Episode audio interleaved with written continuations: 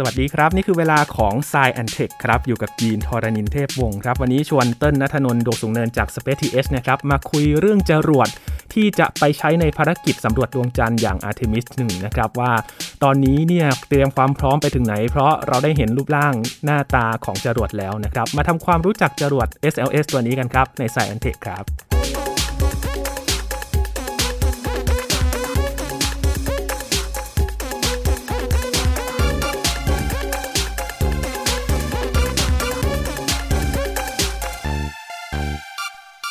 ภารกิจที่น่าจับตาอีกหนึ่งโครงการในปีนี้นั่นก็คือ Artemis นะครับในการที่จะไปเยือนดวงจันทร์ และในอนาคตเนี่ยก็จะพามนุษย์เนี่ยไปเหยียบดวงจันทร์อีกครั้งหนึ่งด้วย ซึ่งตอนนี้อยู่ในขั้นตอนเริ่มต้นนะครับว่าจะไปส่งจรวดกันก่อน แล้วก็ค่อยๆ ไปตามลำดับขั้นกันไป วันนี้จะมาทำความรู้จักจรวด SLS กันครับว่า มีความสำคัญอย่างไร และจรวดตัวนี้เนี่ย มีกลไกอะไรบ้างที่น่าสนใจ แตกต่างจากจรวดที่เคยใช้ในภารกิจก่อนหน้านี้หรือไม่นะครับ อยู่กับเติ้ลนัทนนท์ดงสูงเนิน บรรณาธิการบริหารจาก Space TH แล้วครับ สวัสดีครับเติ้ลครับ สวัสดีครับพี่ยิน เห็นเอามาตั้งครับโชว์ไว้แล้วอืมมาสักพักแล้วเนาะตั้งแต่วันที่เท่าไหร่แล้วครับเติ้ลตั้งมาได้สักพักหนึ่งครับ ตั้งแต่ช่วงปลายเดือนมีนาคมที่ผ่านมาครับนาซาเขาจะเรียกกระบวนการในขั้นตอนนี้ว่าเป็น pad rollout test นะครับก็คือจะมีการทดสอบเอาตัวจรวดเนี่ย มาตั้งไว้เฉยๆ แล้วก็จะมีการทดสอบต่างๆ เกิดขึ้นครับ ก่อนอื่น SLS มันย่อมาจากอะไรมีความหมายว่ายังไงบ้างครับเติ้ล SLS เนี่ยครับก็ตามชื่อมันจะย่อมาจากคำว่า Space Launch System นะครับ Space ก็คืออวกาศเนาะ Launch ก็คือการปล่อยนะครับครับแล้วก็ System ก็คือตัวระบบ ดังนั้นเนี่ยชื่อเขาจะค่อนข้างตรงไปตรงมาเนาะเมื่อเทียบกับจรวดรุ่นอื่น ๆ ที่ เวลาพูดชื่อเนี่ยมันก็เหมือนจะมีสตอรี่เหมือนจะมีเรื่องเล่าเนาะอย่างเช่น จรวด Falcon อย่างเงี้ย Falcon 9อันเนี้ยมาจากชื่อของยานอวกาศ Millennium Falcon ครับอ่าอ่าหรือว่าจรวด Saturn V นะฮะ Saturn ก็คือเป็นเทพเจ้าเนาะหรือว่าโครงการอย่าง Apollo อย่างเงี้ยก็จะเป็นชื่อของเทพเจ้าใช่ไหมครับ แต่ว่าตัว SLS เนี่ย Space Launch System ชื่อของเขาตั้งค่อนข้างที่จะตรงไปตรงมาเลยว่าเป็นตัวระบบที่ใช้ในการปล่อย ยานอวกาศขึ้นสู่อวกาศ เป็นชื่อที่ตรงไปตรงมามากครับมันคือจรวดที่เอาปล่อยในโครงการอวกาศนั่นแหละ ใช่ครับโอ้เป็นคำตรงๆเลยเนาะครับ รู้สึกว่าจรวดตัวนี้เนี่ยมันจะมีความแตกต่างจากจรวดของโครงการอื่นๆ มากเลยใช่ไหมครับเต้นใช่ครับ เพราะว่าตัวจรวด SLS เนี้ยถ้าพูดกันตรงๆเลยเนี่ยก็คือเป็นตัวจรวดที่นาซาเนี่ยใช้เงินทุนในการสนับสนุนการผลิต การสร้างแล้วก็การดำเนินการปล่อยเนี่ยเป็นครั้งแรกนับตั้งแต่การปลดระวางของกระสวยอวกาศนะครับ คือถ้าเราพูดถึงตัวจรวดที่มีขนาดใหญ่มากๆเนี่ยเราจะนึกถึงจรวดก่อนหน้านี้สองรุ่นด้วยกันก็คือตัวจรวด Saturn V ที่ใช้ในการส่งมนุษย์ไปลงบนพื้นผิวดวงจันทร์ในช่วงประมาณปี 1960 กว่าๆใช่ไหมครับครับ แล้วก็อีกรุ่นหนึ่งที่หลายคนอาจจะเห็นหน้าเห็นตาคุ้นชินกันเนี่ยก็คือตัวกระสวยอวกาศหรือว่า Space Shuttle ซึ่งเขาเอาเข้ามาประจำการตั้งแต่ช่วงประมาณปี 1980 แล้วก็ใช้มาจนถึงตอนปี 2011 แล้วก็ปลดระวางไปนะครับ ทั้งตัวกระสวยอวกาศ แล้วก็ตัว Saturn V เนี่ยก็จะเป็นจรวดที่เวลาพูดถึง NASA เนี่ยหลายคนก็จะนึกถึงจรวด 2 ลำนี้นะครับ ทีนี้ Space Launch System เนี่ยความพิเศษของมันก็คือ มันเรียกได้ว่าเป็นจรวดในเจเนอเรชันถัดไปของ NASA เลยก็ว่าได้นะครับ พูดง่ายๆก็คือ NASA เนี่ยลงเงินทำเอง พัฒนาขึ้นมาเองนะครับ แต่ว่ามีการจ้างตัวบริษัทผู้ผลิตเนี่ยมาออกแบบแล้วก็จัดการทำให้เฉยๆ แต่ว่าทั้งหมดแล้วเนี่ยนาซาก็เป็นเหมือนกับเป็นแม่งานใหญ่นะครับ แล้วก็ตัวจรวดลำนี้เนี่ยถ้านับจากความสูง นับจากน้ำหนัก นับจากพละกำลังที่เขาสามารถปลดปล่อยออกมาได้เนี่ยก็เรียกได้ว่าเป็นหนึ่งในจรวดที่ทรงพลังที่สุดในโลกในปัจจุบันด้วยครับพี่ยินอืมสัดส่วนเป็นเท่าไหร่ครับเติ้ล ความสูงของเขาเนี่ยนะครับอยู่ที่ 111.1 เมตรนะครับอ่าตัวเลขสวยมาก 111.1 นะครับอืมตัวความสูงอันนี้เนี่ยถ้าให้ลองเปรียบเทียบเนี่ยตัว Falcon 9เนี่ยเขาจะมีความสูงอยู่ที่แค่ 70 เมตร เท่านั้นเองครับนะครับตัวความสูงของจรวด SLS เนี่ยถ้าเปรียบเทียบเนี่ย มันก็จะใกล้เคียงกับตัวจรวด Saturn V ที่เคยส่งคนไปดวงจันทร์นะครับ คือเป็นจรวดขนาดเดียวกันเลย เมื่อเอาไปตั้งบนฐานปล่อยแล้วเนี่ย เรียกได้ว่า โอ้โหทำให้คนที่นึกถึงจรวด Saturn V เนี่ย หลายคนบอกว่า โอ้โห ซึ้งมากเลย เพราะว่า พอได้เห็นจรวดขนาดใหญ่เท่านี้เนี่ยเหมือนกับนึกย้อนกลับไปในสมัยโครงการอพอลโลอีกครั้งหนึ่งครับ ซึ่งก็เกิดไม่ทันหรอกแต่ว่าเป็นเป็นภาพที่หาดูได้ยากละกันนะครับ แต่ถ้าใครที่เกิดทันเนี่ยก็อาจจะรู้สึกว่า โอ้โหซาบซึ้งมากน้ำตาไหล เหมือนกลับมาอีกครั้งหนึ่งใช่ครับ น้ำหนักล่ะครับเติ้ล โอ้น้ำหนักนี่คือเวลาที่เขาวัดตัวน้ำหนักของจรวดกันเนี่ยครับเขาจะมีการวัดน้ำหนักกัน 2 แบบเนาะคือน้ำหนักแบบเฉพาะตัวยานอย่างเดียวนะคือตัวจรวดอย่างเดียว ไม่รวมเชื้อเพลิงนะครับ กับตัวน้ำหนักที่รวมเอาตัวเชื้อเพลิงเข้าไปด้วยนะครับ ซึ่งตัวน้ำหนักที่เขาวัดกันมาได้เนี่ยนะฮะถ้าไม่นับตัวเชื้อเพลิงเนี่ยมันจะอยู่ที่ 85 ตันนะครับ ฟังดูไม่เยอะเนาะคือให้นึกภาพว่าตัวจรวดเนี่ยเปล่าๆเลยเนี่ยมันก็เหมือนถังน้ำอันหนึ่งที่พอเราไม่ได้ใส่น้ำเข้าไปเนี่ย85ตันนี่คือก็ดูไม่ได้เยอะเท่าไหร่นะครับ แต่พอใส่เอาเชื้อเพลิงเข้าไปเนี่ย ใส่เอาน้ำมันใส่เอาทุกอย่างเข้าไปเนี่ย มันหนักแบบหลายเท่าตัวมากนะฮะตัวเลขถ้ารวมเชื้อเพลิงทั้งหมดเนี่ยจะอยู่ที่ 1,073 ตันโหห่างกันเยอะนะฮะ85 ตันกับ 1,073 ตัน มันหมายความว่าอะไรตัวเลขนี้มันหมายความว่า จริง ๆ แล้วจรวดที่เราเห็นเนี่ยนะฮะคือน้ำหนักส่วนใหญ่เนี่ยมันเกิดจากเชื้อเพลิงทั้งนั้นเลยฮะนะครับ และมันก็บ่งบอกเราว่าเมื่อจรวดมันถูกจุดขึ้นไปเนี่ยแล้วมันเดินทางขึ้นไปบนชั้นบรรยากาศเนี่ยเมื่อเชื้อเพลิงมันถูกเผาไหม้เนี่ยตัวจรวดมันก็จะค่อยๆ เบาลง เบาลงเบาลงไปเรื่อยๆ ใช่ไหมครับ นี่แหละเป็นสาเหตุว่าทำไมการออกแบบตัวจรวดเนี่ยเขาถึงจะสลัดท่อนจรวดที่ไม่ได้ใช้ออก เพราะว่ามันจริง ๆ แล้วตัวจรวดมันไม่ได้หนักอะไรเลยนะฮะอืมเอาง่าย ๆ 85 ตันนี่คือรถยนต์รถยนต์ 1 คันเนี่ยจะหนักประมาณ 2-3 ตันเนาะครับอันนี้ก็ถ้าเอามาหารดูเนี่ยก็จะเรียกว่ายังไงดีอะก็เยอะอยู่ก็เยอะอยู่จจะเปรียบเทียบว่ารถแบบ 50 คันมันก็มันก็ยังดูยังไงยังไงอยู่ แต่ว่าเอาเป็นว่า 85 ตันเนี่ยอะถ้าเทียบกับ ตัวยานพาหนะขนาดใหญ่อย่างเช่น เครื่องบินอ่าเปรียบเทียบกับเครื่องบินดีกว่า เครื่องบินหรือว่าเรือสำราญเนี่ยอ่าคือตัวเลขเนี่ยเทียบกันไม่ได้เลยจรวดยังไงก็เบากว่าเล็กกว่าอยู่แล้วครับอืมที่น้ำหนักมันเยอะเนี่ยก็เพราะเชื้อเพลิงพอถูกต้มันองขึ้นไปมันก็ต้องถอดบางส่วนออกไปอยู่ดี ใช่ครับ ตัวเชื้อเพลิงเนี่ยครับที่ต้องใส่เข้าไปในตัวจรวดเพื่อที่จะให้มันสามารถทำงานได้เนี่ย พอคิดคำนวณออกมาแล้วนะฮะตัวจรวดเนี่ยหลายคนอาจจะอยากรู้ว่ามันกินเชื้อเพลิงเท่าไหร่นะครับมันกินเชื้อเพลิงมากถึง 3 ล้านลิตรอืม3ล้านลิตรนี่คือเยอะมากนะฮะเพื่อจะหลวดอันเดียวนะใช่ครับเพื่อการไปขึ้นสู่ชั้นบรรยากาศนะฮะโดยที่เขาจะใช้เวลาในการเผาไหม้ทั้งหมดเนี่ย480 วินาทีโอ้โหคือ3 3ล้านลิตรเนี่ยนะครับ3ล้านลิตรเนี่ย1,000 กว่าตันเนี่ยใช้เวลาเผาไหม้ทั้งหมดเนี่ย 480 วินาทีเท่านั้นเอง 480 วินาทีหายไปในพริบตา ใช่ครับ ประมาณ 8 นาทีครับโอ้โหใช้พลังงานมหาศาลมากเลยเนาะแล้วเชื้อเพลิงที่เอามาใช้กับจรวดตัวนี้เนี่ย มันเป็นเชื้อเพลิงประเภทไหนครับ เรื่องนี้น่าสนใจมากครับ เพราะว่าตัวจรวด Falcon 9 เนี่ยที่เราพูดถึงกันบ่อยๆ เนี่ยเขาจะใช้เป็นตัวเชื้อเพลิงที่เรียกว่าเคโรซีนนะเคโรซีนถ้าแปลเป็นภาษาไทยเนี่ยก็คือน้ำมันก๊าซ อ่าก็คือเป็นน้ำมันก๊าซเกรดพิเศษมากๆนะฮะมีความบริสุทธิ์สูงมาก ก็จะเอามาใช้ในตัวจรวดหลายรุ่นนะครับ แต่สำหรับตัวจรวด SLS เนี่ยนะฮะเขาจะใช้เชื้อเพลิงเป็นไฮโดรเจนเหลวนะครับไฮโดรเจนเหลวเนี่ยก็คือเป็นก๊าซไฮโดรเจนนี่แหละนะครับที่ถ้าในท่องกันใน วิชา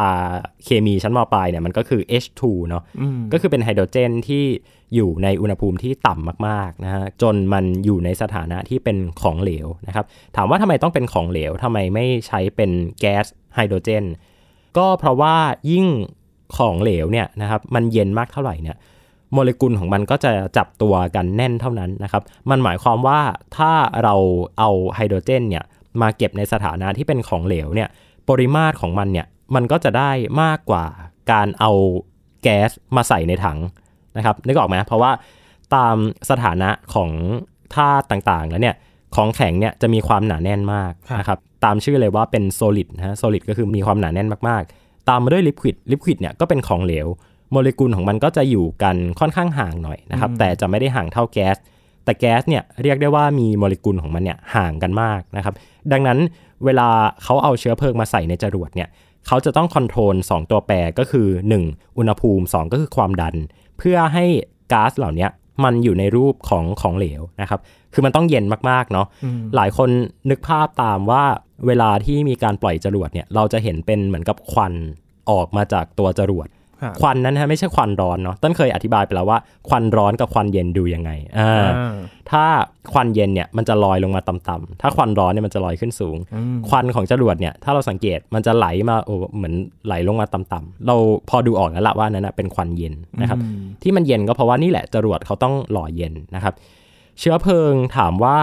มีแค่ไฮโดรเจนเหลวอย่างเดียวหรือเปล่าไม่ใช่นะครับ เพราะว่าตัวจรวดเนี่ยมันไม่เหมือนกับรถยนต์ มันไม่เหมือนกับเครื่องยนต์ที่ใช้งานกันบนโลก เพราะว่าเราน่าจะเคยทำการทดลองกันเนาะว่า เวลาที่เราจุดเทียนแล้วก็เอา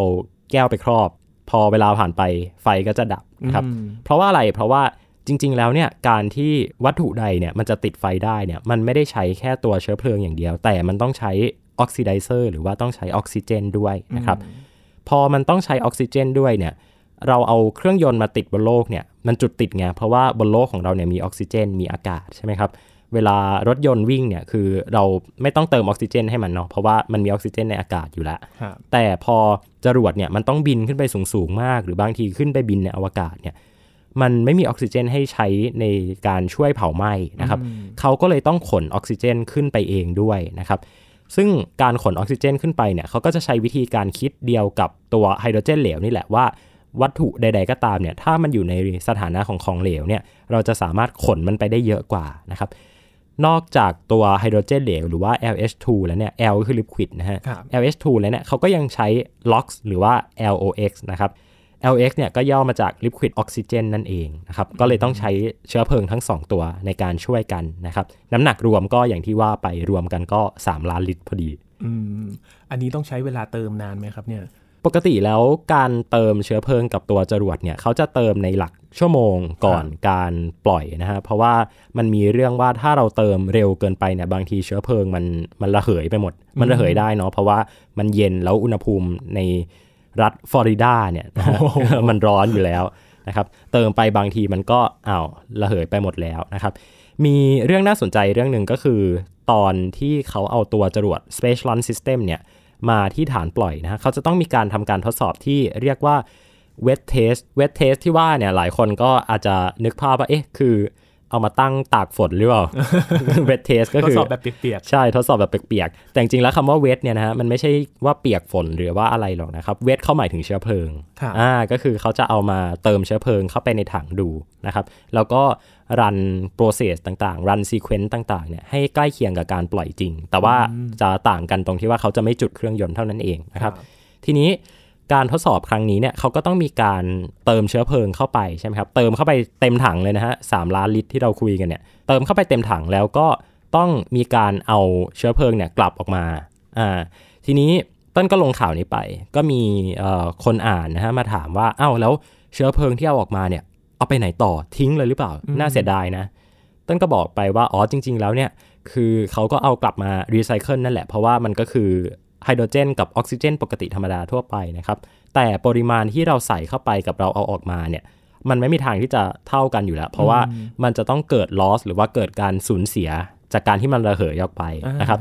ดังนั้นถ้าเราเติมเชื้อเพลิงจรวดทิ้งเอาไว้เนี่ยแล้วปล่อยให้เวลาผ่านไปไม่ยอมปล่อยจรวดขึ้นสักทีเนี่ยเชื้อเพลิงมันก็จะหายหดหายไปเองได้นะครับ ไม่เหมือนกันน้ำมันรถของเราเนาะน้ำมันรถของเราเติมไว้ยังไง ก็กลับมามันก็เป็นอย่างนั้นอยู่ แต่อันนี่คือจรวดต้องรีบเติมแล้วก็ รีบปล่อยนะครับ เคยมีเหตุการณ์ว่าตัวจรวด Falcon 9เนี่ยเติมเชื้อเพลิงเอาไว้เต็มถังเลย พร้อมที่จะปล่อยเรียบร้อยแล้ว แต่ปรากฏว่าพอถึงเวลาปล่อยเนี่ยดันมีเรือขับเข้ามาในเขตต้องห้ามนะครับ ทางสหรัฐเนี่ยเขาก็เลยต้องส่งหน่วยยามฝั่งนะฮะหรือว่า coast guard เนี่ยขับเรือไปไล่ออกมาว่าเอ้ยเข้ามาไม่ได้นะอ่าปรากฏว่าโอเค ก็ส่งยามฝั่งไปไล่ตามปกติ เคลียร์แล้ว อ่า เคลียร์แล้ว พอจะจุดเครื่องยนต์จรวด Falcon 9 อ้าว ดันจุดไม่ติดอ้าว เพราะมีปัญหานะฮะเชื้อเพลิงเนี่ยไม่ได้อยู่ในอุณหภูมิ แล้วก็ความดันที่เหมาะสมที่จะใช้งานได้ตัวคอมพิวเตอร์บนยานเนี่ยก็เลยตัดการทำงานอัตโนมัติ ก็เลยเรียกได้ว่าเสียเวลาครั้งนั้นไปเลยนะครับ แล้วก็ต้องมีการนำเอาตัวจรวดเนี่ยกลับมาเติมเชื้อเพลิงใหม่ถ่ายเอาเชื้อเพลิงเก่าออกมาทั้งหมดแล้วก็เติมกลับเข้าไปใหม่นะครับ ดังนั้นเป็นเรื่องที่ sensitive มากๆ หลายคนอาจจะบอกว่าโอ้เติมเชื้อเพลิงแล้วก็ปล่อยขึ้นไปก็ได้ใช่ไหมแต่ว่าจริง ๆ แล้วการเติมเชื้อเพลิงจรวดหรือว่าการจัดการกับ เชื้อเพลิงจรวดเนี่ยมันมีปัจจัยที่ซับซ้อนมากกว่านั้นนะครับ ก็เลยเป็นเหตุผลด้วยว่าทำไมนาซาเขาถึงได้ต้องโอ้โหเอาตัวจรวดเนี่ยมาตั้งทดสอบที่ฐานปล่อยตั้งแบบโอ้หลายเดือนเหมือนกันนะ ก่อนที่จะปล่อยใช่ไหมครับ ตอนนี้ก็คือ 2 เดือน เพราะว่าเขามีกำหนดว่าจะปล่อยภารกิจอัลตมิสหนึ่งเนี่ยในเดือนมิถุนายนนะฮะแต่ว่าเขายังไม่ได้บอกวันนะฮะในวันนี้ เขาก็จะประมาณเอาไว้ก่อน ซึ่งเราก็หวังว่าการทดสอบต่างๆเนี่ยนะครับ จะเป็นไปได้อย่างราบรื่น แล้วก็ไม่มีอุบัติเหตุ หรือว่าไม่มีเหตุการณ์ใด ๆ ที่การปล่อยครั้งนี้เนี่ยจะต้องถูกเลื่อนไปอีก กว่าจะไปถึงวันนั้นต้องทดสอบอะไรบ้างครับเตินต้องทำการทดสอบที่ใกล้เคียงกับการปล่อยจริงที่สุดนะครับเมื่อกี้เราพูดถึงการทดสอบที่เรียกว่า wet test ไปแล้วนะครับ ก็คือการทดสอบที่เกี่ยวข้องกับเชื้อเพลิง อีกอันนึงที่น่าสนใจก็คือ จะต้องมีการทดสอบตัวระบบที่เป็นระบบคอมพิวเตอร์ที่ใช้ในการปล่อยยานนะครับ ระบบคอมพิวเตอร์ที่ใช้เนี่ยนะครับ มันก็จะต้องมีการ sync หรือว่ามีการเชื่อมต่อข้อมูลกับตัวคอมพิวเตอร์ที่ control จากศูนย์ควบคุมอีกทีหนึ่งแล้วก็จะต้องมีระบบ onboard computer ที่ใช้ในการควบคุมตัวจรวดในขณะที่มันกำลังปล่อยนะฮะคือ เวลาที่จรวดปล่อยเนี่ยระบบการทำงานต่างๆเนี่ยมันจะอยู่ที่ตัวจรวดเองนะครับคือจะไม่ได้มีการสั่งการควบคุมแบบมีจอยสติ๊กไปควบคุมซ้ายขวาอะไรยังไงไม่ใช่นะตัวจรวดมันต้องทำงานของมันเองนะครับ แล้วก็อีกอันหนึ่งที่น่าสนใจมากๆเลยอันหนึ่งก็คือ เขาจะต้องมีการทดสอบทุกอย่างที่เกี่ยวข้องกับบุคคล เกี่ยวข้องกับเจ้าหน้าที่ที่ฐานปล่อย ก็คือพอถึงวันจริงเนี่ยทุกคนจะต้องรู้หน้าที่ของตัวเอง รู้ว่าอะไรอยู่ตรงไหน รู้ว่าถ้าเกิดข้อผิดพลาดตรงนี้ขึ้น ฉันจะต้องไปแก้ตรงไหน นักบินอวกาศรู้ว่าถ้าเกิดข้อผิดพลาดตรงนี้ขึ้น จะต้องทำอย่างไงทำอะไรแบบไหน ทุกอย่างจะต้อง ให้ได้ 100%ก่อนที่การปล่อยจริงจะเกิดขึ้นนะครับ ซึ่งนาซาให้ความสำคัญกับเรื่องนี้มากนะครับนาซาเนี่ยเคยมีการทดสอบอันหนึ่งที่ก่อนที่เขาจะเอาตัวจรวด SLS มาตั้งเนี่ยนะครับแต่ว่าต้นมองว่าน่าสนใจมาก ๆ ก็คือ เขาจะต้องให้นักบินอวกาศเนี่ยทดสอบการโรยตัวลงมาจากฐานปล่อย ถามว่าทำไมต้องโรยตัวลงมา ในกรณีที่เกิดอุบัติเหตุ หรือว่าจรวดเกิดไฟไหม้ หรือว่า ไม่สามารถที่จะลงจากฐานปล่อยทางลิฟต์ได้นะฮะอาจจะมีปัญหาอะไรบางอย่างที่เกิดเหตุฉุกเฉินจริง ๆ แล้วนักบินอวกาศเนี่ยจะต้องโรยตัวลงมานะฮะเหมือนอารมณ์เหมือนโดดหอวิชารอดอ ก็คือจะต้องโดดหอลงมานะครับอันนี้ก็มีการทดสอบด้วยนะครับเจ้าหน้าที่ฐานปล่อยอะไรต่างๆเนี่ยเขาก็จะมีการอพยพฉุกเฉินมีกระบวนการมีขั้นตอนที่เรียกได้ว่านาซาเนี่ยเขาคิดเผื่อเอาไว้ทุกสถานการณ์จริง ๆ เพราะว่าแน่นอนว่าพอถึงวันจริงแล้วเนี่ย ก็คงไม่มีใครอยากให้เกิดความสูญเสียขึ้นนะครับทุกอย่างต้องพร้อมและคนที่ทดสอบเนี่ยมันต้องเป็นเซตเดียวกันกับการที่จะปล่อยจริงด้วย ถูกต้องครับ คือห้ามพลาดแม้แต่นิดเดียว ถ้ามีข้อผิดพลาดก็ต้องรีบแก้ไข ถูกต้องครับ และกว่าจะมาตั้งอยู่ตรงนี้เนี่ยมาทดสอบกันเนี่ยเห็นว่าแค่ขนไปก็ลำบากแล้วนะถูกต้องครับ เพราะว่าจริง ๆ ต้องบอกด้วยนะว่าตัวจรวดเนี่ยเขาทำหลายที่มากนะเนื่องจากว่าตัวจรวด SLS เนี่ยนาซาเป็นคนที่เป็นแม่งานใหญ่ก็จริง แต่ว่าบริษัทที่ผลิตตัวจรวดให้เนี่ยก็ยังคงเป็นบริษัท เรียกว่าเป็นบริษัทรุ่นเก่าแล้วกันในสหรัฐที่มีผลงานในการพัฒนาตัวเครื่องบินรบ ยานเกราะอุปกรณ์ยุทโธปกรณ์ทางทหารต่างๆนะฮะพอพูดชื่ออย่างเงี้ยหลายคนน่าจะนึกภาพออกแล้วว่าเป็นใครไปไม่ได้นอกจากบริษัทโบอิงนะครับบริษัท Northrop Grumman อ่าสองบริษัทเนี้ยถ้าใครที่ติดตามข่าวด้านอาวุธยุโทโธปกรณ์ ติดตามข่าวด้านการทหารเนี่ยก็จะคุ้นชินกันเป็นอย่างดีเนาะอย่าง n o t t o p g r u m m a n เนี่ยก็เป็นบริษัทที่ทำเครื่องบินรบเนาะ F14 F15 อะไรต่างๆเนี่ยก็ทำโดยบริษัท n o t t o p g r u m m a n นะครับเขาต้องมีการส่งตัวจรวดเนี่ยอุปกรณ์ต่างๆ เครื่องยนต์จรวด หรือว่าตัวโครงจรวดเนี่ยที่เขาเรียกว่า core stage เนี่ย ข้ามไปข้ามมาในหลักหลายรัฐเลยนะฮะ จนมาสิ้นสุดที่แหลมคอนเวอรัลเนี่ยก็คือกินระยะเวลาในการแบบไปไปมาๆเนี่ยนะครับ4-5 ปีเลยนะครับ ตั้งแต่มีการทดสอบขึ้นมานะครับแล้วก็อีกอันหนึ่งที่สำคัญมากๆ ก็คือตัวเครื่องยนต์จรวด เครื่องยนต์จรวดเนี่ยเขาถูกเอาไปประกอบกับตัว core stage หรือว่าตัวถังเชื้อเพลิงหลักเนี่ยแล้วก็มีการทดสอบแล้วครั้งหนึ่งที่ NASA John C. Stennis Space Center นะครับ แล้วก็มีการย้ายมาทดสอบต่างๆ ที่ Johnson Space Center มีการย้ายมาทดสอบที่แหลม Canaveral อีกครั้งหนึ่งนะครับ แล้วก็ตัวจรวดเนี่ยมาประกอบกันเป็นรูปเป็นร่างจริงๆเนี่ยก็คือในโรง Vehicle Assembly Building หรือว่า VAB ของ NASA นะครับ ซึ่งก็จะเป็นอาคารที่ถ้าใครที่ตามข่าวอวกาศหรือว่าดูภาพยนตร์เนี่ยจะเป็นอาคารที่ NASA เขาโด่งดังมากเลย คือจะเป็น ตึกสูงๆนะฮะซึ่งสูงมากเลยนะดูในรูปอาจจะดูเล็กแต่ว่าจริง ๆ แล้วมีความสูงมาก เพราะว่าเขาต้องเก็บตัวจรวดเนี่ยนะฮะที่เราพูดไปเนี่ย111 เมตรนะครับแล้วยังต้องเผื่อใช่ต้องคุมตัวจรวด 111 เมตร และยังต้องมีพื้นที่ที่ตัวเครนเนี่ยที่เขาติดตั้งเอาไว้บนฝ้าของตัวอาคารเนี่ยในการยกตัวจรวดย้ายไปมาในระหว่างฐานประกอบเนี่ยดังนั้นตัวอาคารอันเนี้ยใหญ่มากนะครับ แล้วก็นี่แหละเป็นที่อยู่สุดท้ายของ จรวด SLS ก่อนที่มันจะถูกนำมาที่ฐานปล่อยนะครับ ซึ่งฐานปล่อยเนี่ยน่าสนใจมากเลยนะฮะ มันคือฐานปล่อยเดียวกับที่นาซาใช้ในการปล่อยจรวด Saturn V ส่งคนไปดวงจันทร์ด้วยเรียกได้ว่าประวัติศาสตร์เนี่ยก็เกิดขึ้นที่เดิมอีกครั้งหนึ่งนะครับ คือฐานปล่อยเนี่ยเขาใช้มาตั้งแต่ในยุคสมัยอพอลโล มาจนถึงในยุคกระสวยอวกาศ แล้วก็พอมาในโครงการอัลเตมิสเนี่ยตัวจรวด SLS ก็จะถูกปล่อยจาก ฐานปล่อย LC 39นี้เหมือนกันครับครับ ก็จะเป็นจรวดที่จะใช้ในโครงการ Artemis นี่แหละ ใช่ครับ อยากให้เติ้ลทวนนิดนึงครับว่า หลังจากนี้เนี่ยจะเริ่มทดสอบอะไรกันบ้างครับในโครงการแรก ไล่เรียงไทำลายกันให้ฟังนะครับ จริง ๆ แล้วการเดินทางไปดวงจันทร์เนี่ยเขาจะไม่ได้ประกอบไปด้วยภารกิจเดียวนะ แต่ว่าจะเป็นหลาย ๆ ภารกิจประกอบเข้าด้วยกัน จะคล้าย ๆ กับในยุคอพอลโลที่มีการทดสอบกันตั้งแต่อพอลโล 8 9 10 11 12 มาเรื่อยๆนะครับ แต่อัลตมิสเนี่ยเขาจะมีการทดสอบเนี่ยที่อัลตมิส1ครับอัลตมิส1เนี่ยกำหนดการเดิมเนี่ยคือเขาวางแผนเอาไว้ตั้งแต่ปี 2021 ละ แต่มันถูกเลื่อนมาเนื่องจากสถานการณ์โควิดนะครับ แล้วตอนนี้ตารางล่าสุดอยู่ในเดือนมิถุนายนนะครับ ดังนั้นมิถุนายนเนี่ยเราจะได้เห็นการทดสอบภารกิจอัลตมิส1ถามว่าอัลตมิส1ทำอะไรบ้าง อัลตมิส1เนี่ยเขาจะเป็นการส่งยานเปล่านะครับ ก็คือมีจรวด SLS เนาะก็จะผลักดันเอาตัวยานอวกาศที่ชื่อว่า Orion เนี่ยไปเข้าสู่วงโคจรของดวงจันทร์นะครับ แล้วก็โคจรรอบดวงจันทร์ แล้วก็หลุดจากวงโคจรดวงจันทร์กลับมาที่โลกนะครับ จะเป็นการทดสอบที่สมจริงอยู่ แต่จะไม่มีมนุษย์นะครับ การทดสอบครั้งนี้เนี่ยจะ ทิ้งระยะห่างถึง 2 ปีนะฮะจนกว่าจะมีอัลตมิส2เพราะว่าอะไรเพราะว่าเขาต้องการที่จะเก็บข้อมูลของตัวยานอวกาศ Orion เนี่ยนะฮะซึ่งตัวยาน Orion เนี่ยต้องบอกเลยว่า ยานอวกาศลำนี้มีเที่ยวบินทดสอบก่อนหน้านี้เพียงแค่เที่ยวบินเดียวเท่านั้นในปี 2014โหห่างกันนะฮะห่างกันเกือบ 10 ปีเลยนะฮะสิบปีแล้ว ใช่ครับ ตอนนั้นเนี่ยต้นยังอยู่มสามอยู่เลยมั้งจำได้เลยนะครับ เขาทดสอบกันวันที่ 4 ธันวาคมนะครับ ตอนนั้นต้นก็ดูการทดสอบนี้ด้วย แล้วก็ตื่นเต้นมากนะครับ ไม่นึกว่าจะได้เห็นมันบินอีกครั้งหนึ่งก็คือตอนจะทำงานจะแล้วจบมหาลัยแล้วครับ แล้วก็โครงการอัลตมิสสองเนี่ย อันเนี้ยจะเริ่มมีมนุษย์เดินทางไปด้วยแล้วครับอ่า อันเนี้ยน่าตื่นเต้นแล้วแต่ว่าโอ้อันนี้ก็ต้องรอ จนน่าจะประมาณปี 2024 เลยนะอืมแล้วก็การไปดวงจันทร์ครั้งนี้เนี่ยก็จะยังไม่ได้ลงจอดบนดวงจันทร์นะฮะ คืออัลตมิสสองเนี่ยจะทดสอบเอาคนบินขึ้นไปด้วย แต่ก็จะคล้ายๆกับอัลตมิสหนึ่งก็คือไปวนเฉยๆนะครับ แล้วก็ตัว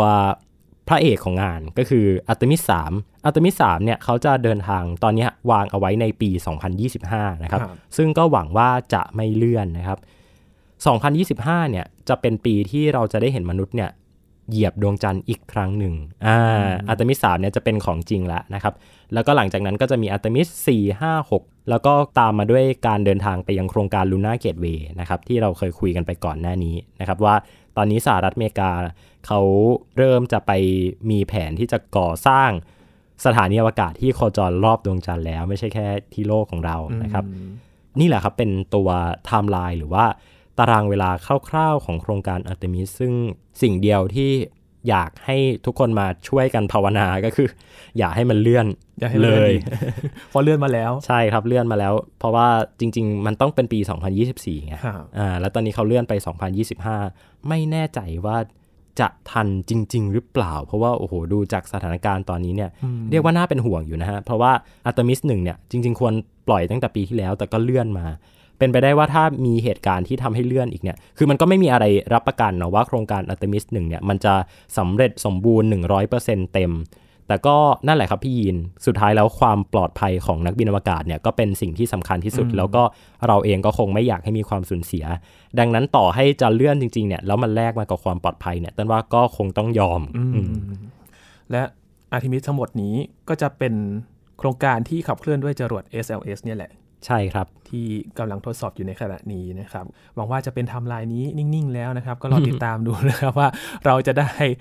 ดูถ่ายทอดสดการไปเหยียบดวงจันทร์ในปี 2025 จริงหรือเปล่านะครับ นี่คือความคืบหน้าของโครงการ Artemis นะครับ เป็นโครงการที่จะตั้งเป้าไปสำรวจดวงจันทร์กันอีกครั้งหนึ่ง จะพามนุษย์ เป็นอีกชุดหนึ่งนะครับที่จะสร้างประวัติศาสตร์ในการไปเยือนดวงจันทร์อีกครั้งหนึ่งนะครับวันนี้ขอบคุณเติ้ลมาก ๆ เลยครับขอบคุณครับ นี่คือ Science Tech นะครับคุณผู้ฟังติดตามรายการก็ได้ที่ www.thaipbspodcast.com ครับรวมถึงพอดแคสต์ช่องทางต่าง ๆ ที่คุณกำลังรับฟังเราอยู่ครับอัปเดตเรื่องวิทยาศาสตร์เทคโนโลยี และนวัตกรรมกับเราได้ที่นี่ทุกที่ทุกเวลากับไทย PBS Podcast ครับ ช่วงนี้ยีนทรณินเทพวงศ์พร้อมกับเติ้ลนัทนนท์ดวงสูงเนินจาก Space TS ลาไปก่อนนะครับ สวัสดีครับ